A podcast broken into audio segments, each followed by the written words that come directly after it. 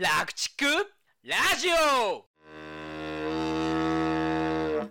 皆様こんにちは。楽畜ラジオの時間です。寺内動物病院の保坂です。寺内です。はい。明けましておめでとうございます。そうですね。明けましておめでとうございます。はい。もう、まあ、1月中旬も過ぎてるんですけど、まあ、1月一発目の思い出たい収録ということで、はい。もうすでに配信はしちゃってるんで、うんうん。年末にあった、その公開収録について、はい。何の公開収録なのかも大して説明ないまま。特に告知もなくやりましたはい。は なので、まあちょっと、おその説明も、から、説明から入りましょうかね。そうですね。はい。はい。まあ、とりあえず、う2023年、はい。酪農家、畜産農家にとって、まだまだ厳しい感じではありますけど、はい。少しでもいい年になることを願いながら、そうですね。はいまあ僕らも配信を続けていきましょう。はいはい。ですね、よろしくお願いします。よろしくお願いします。で、公開収録についてなんですけども、はい。今回は、まあ、栃木県内の酪農協からのオファーをいただきまして、うん組合員の方が、このラクチックラジオのヘビーリスナーの方がいらっしゃる。るということで、うんはい。そこから酪農協にリクエストがあり、光栄ですね。はい、光栄なことに、ラクチックラジオというものを配信している寺内先生でしょうか、みたいな電話が、僕僕のところに来まして、はい。まあ、そのね、問い合わせをしてきてくれた職員の方は知らないわけですから、うんはい。で、そこから、講演をしてほしいということで、うんオファーをいただいたので、せっかくなんで公開収録にしていいですかということで、うんまあ、心よく OK をいただき、で、聞きに来てくださってた皆さんも、まあ、公開収録に協力していただいて、はい。はい。無事に収録したものを先週まで配信していたという。そうですね。おかげで年末年始僕はゆっくりできました。そうですね。まあ、こういう、あの、収録の手間を省くというか、そうです。編集の手間ですね。編集の手間を省くっていうね。切って出しゃいいっていうのは楽だ。そうそうそうそう。本当ありがたいですね。ありがたいですね。まあ、他の、あれを聞いた酪農家さんからう、ん。あの、公開収録は、どこでやったのみたいな、うんうん。りあの、質問もされまして、うんうん。うちでも頼もうかな、みたいなことをああ、言ってくれてたんで、もうぜひぜひ。はい。まあ、とりあえずあの、二人の体が空く限りは、そうですね。どこへでも行きますんで。本当に？北海道で呼ばれてもりちょっと大変かなと思う。僕らの体が空いてる限りあそうね 条件あるから大丈夫。空いてる限り、そうです。そうですね。はいじゃあ、空いてる限りは、はい。どこでも行きます。はい。今、じゃあ保坂先生どうでした？あの、ラクチックラジオっていう形はでい。講演してみて。まあ、しやっぱ新鮮でしたね。農家さんのそういう勉強会みたいなものもね、あの、参加させてもらったことは何回もあるんですけど、うん、実際に前に出ていろいろお話しするっていうのも、なんか、いいですね。あの、相手を見て話するっていうのはなんか、とても新鮮だったし、まあ皆さんもすごい。い真剣に聞いてくれてるので、うんあもうこれは真面目にやんなきゃと。そうですね。うん、ひひ一応真面目にやってるんですけど、普段も、喋り始めながらまた思ったわけですね。うんまあ改めてねこ、れは真面目にやろうって。うん、あ、これまずいなって。あ まずくはね。まずくはなので、うん、すごくあの、僕も刺激になったので、またこういう機会があればやりたいですね。そうですね。うんありがたいですね。はい寺内先生はどうでした？はい。えっ、と、まあ、今回、まあ、リクエストに答えて、うん。なかなか酪農家さんが普段聞かないような、うん。その経営に関するというか、う。うんんその、酪農の現場の技術とはちょっと違う話なんかをうん。したので、うん、なんか難しいんじゃないかなとも思ったんですけど、うん皆さんすごい真剣にメモを取りながらうん。聞いてくださいましたし、うん。中には、このまあ、親子、うんプラ、ス、まあ、小さい子供を抱えてうん。来てくれて、親子3代でうん。おばあちゃんとお母さんと娘さんでうん。来てくれたところなんかもあったので、めちゃくちゃ嬉しかったですね。そうですよね。はいうん。えーまあ、僕は、まあ、年2回ぐらいは何かしらの講演を頼まれることがありますし、農家さんのスタッフ向けの勉強会を毎月やってるところもあるので、うん。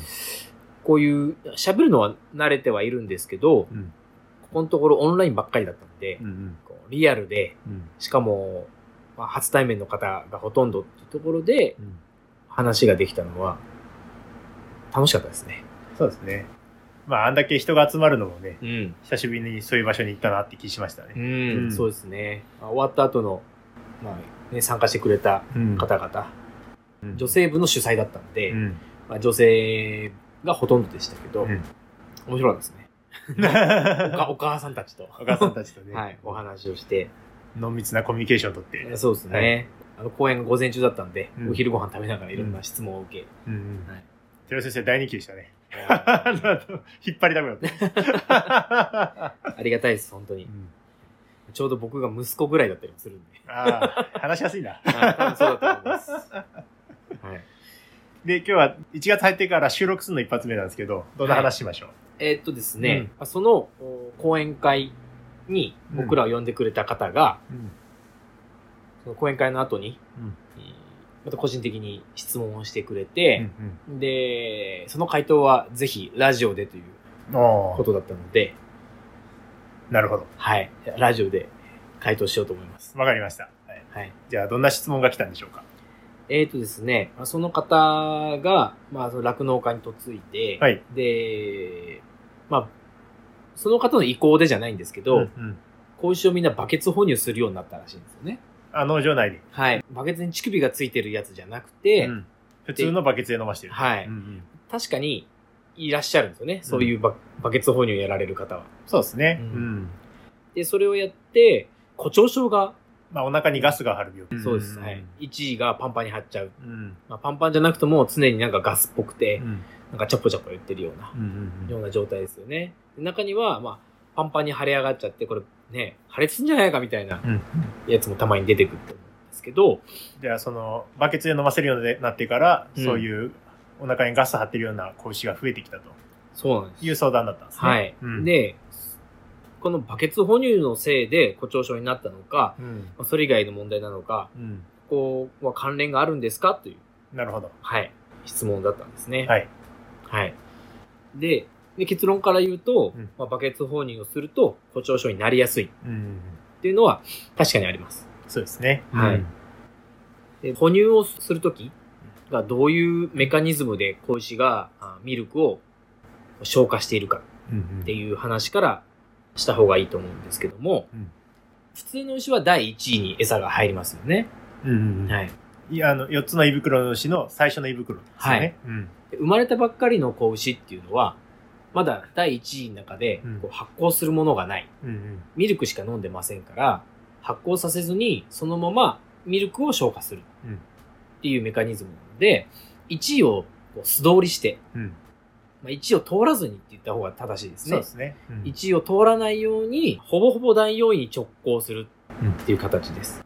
じゃあ、1はパスして、2、3素通りして、4位にダイレクトに行くっていうのがミルクってことですね。そうです。うんそれが哺乳のミルクの流れで、うんで、第4位っていうのは、まあ、僕ら人間、うん単位動物って言いますけど、うん胃袋が1個の動物と同じ消化、まあ、胃酸が出るとこですね。うんうんうん胃酸が出る胃袋です。うんで、そこでミルクが、まあカードっていう言い方をするんですけど、まあチーズになるわけですね。固められると。はい。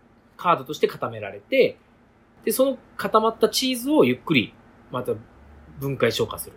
っていう流れです。うんちなみに昔はチーズを食べるために、子牛の4位に溜まったこのカードがチーズだったんで、うんこのカードを作る酵素うんを子牛から取るために、うんチーズを作るために子牛を殺してたらしいですね。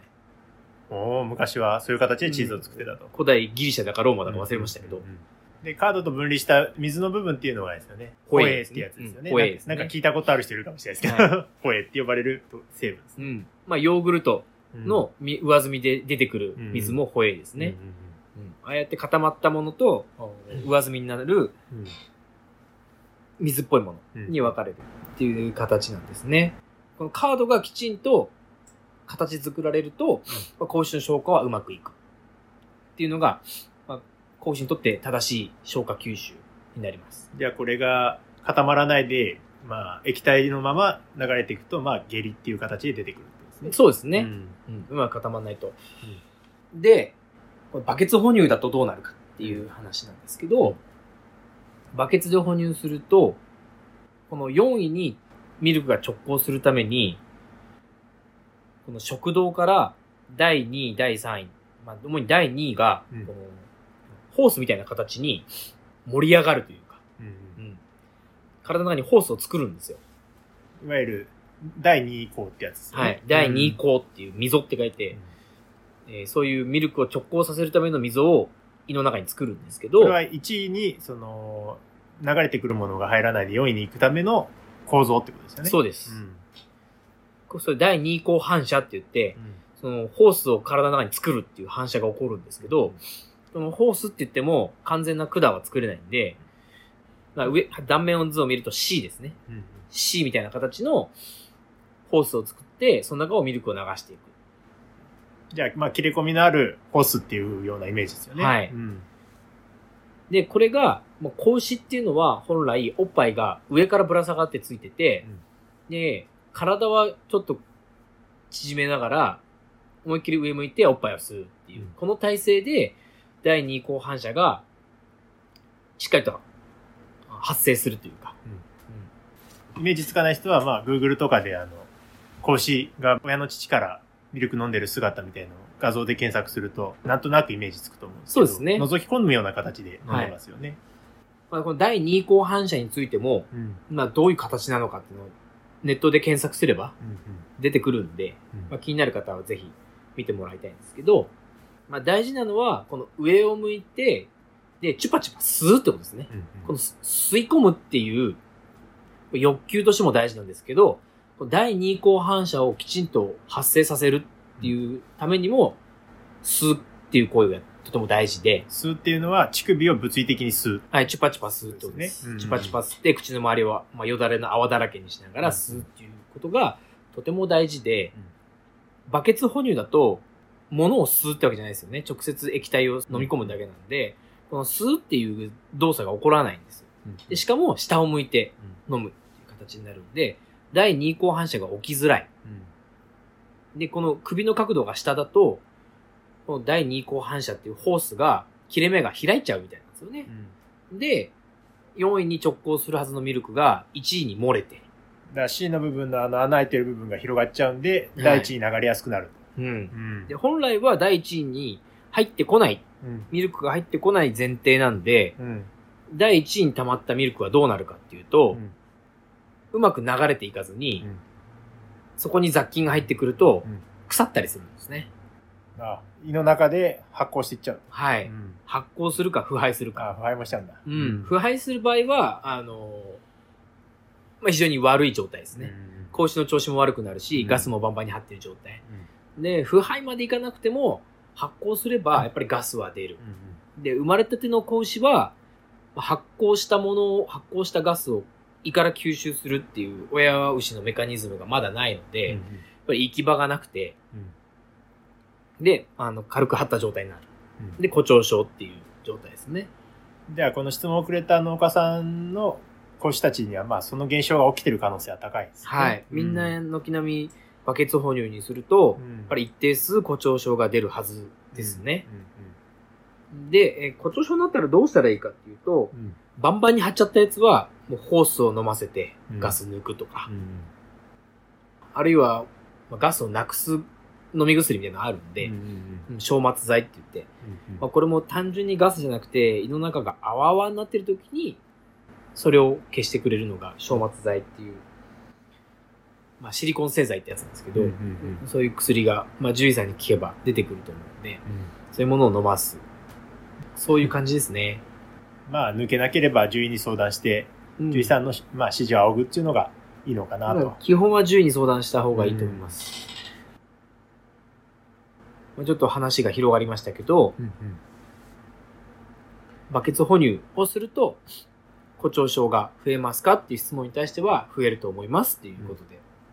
で、まあ、その背景っていうところは、まあ、解説してきたわけですね。はい。うんなので、なるべく、子牛は上を向いて乳首を吸うっていう、この動作がとてもとても大事なんで、本来の形に近いような哺乳を心がけましょうっていうことですね。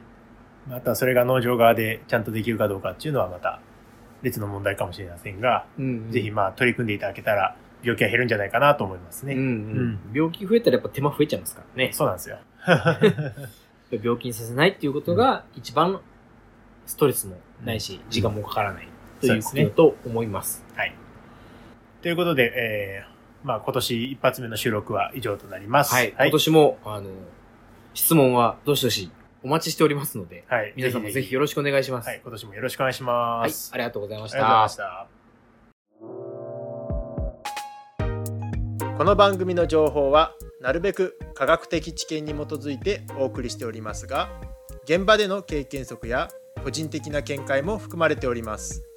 牛の治療に関わることはかかりつけの獣医さんとよく相談の上ご検討ください。本日の番組はいかがでしたか？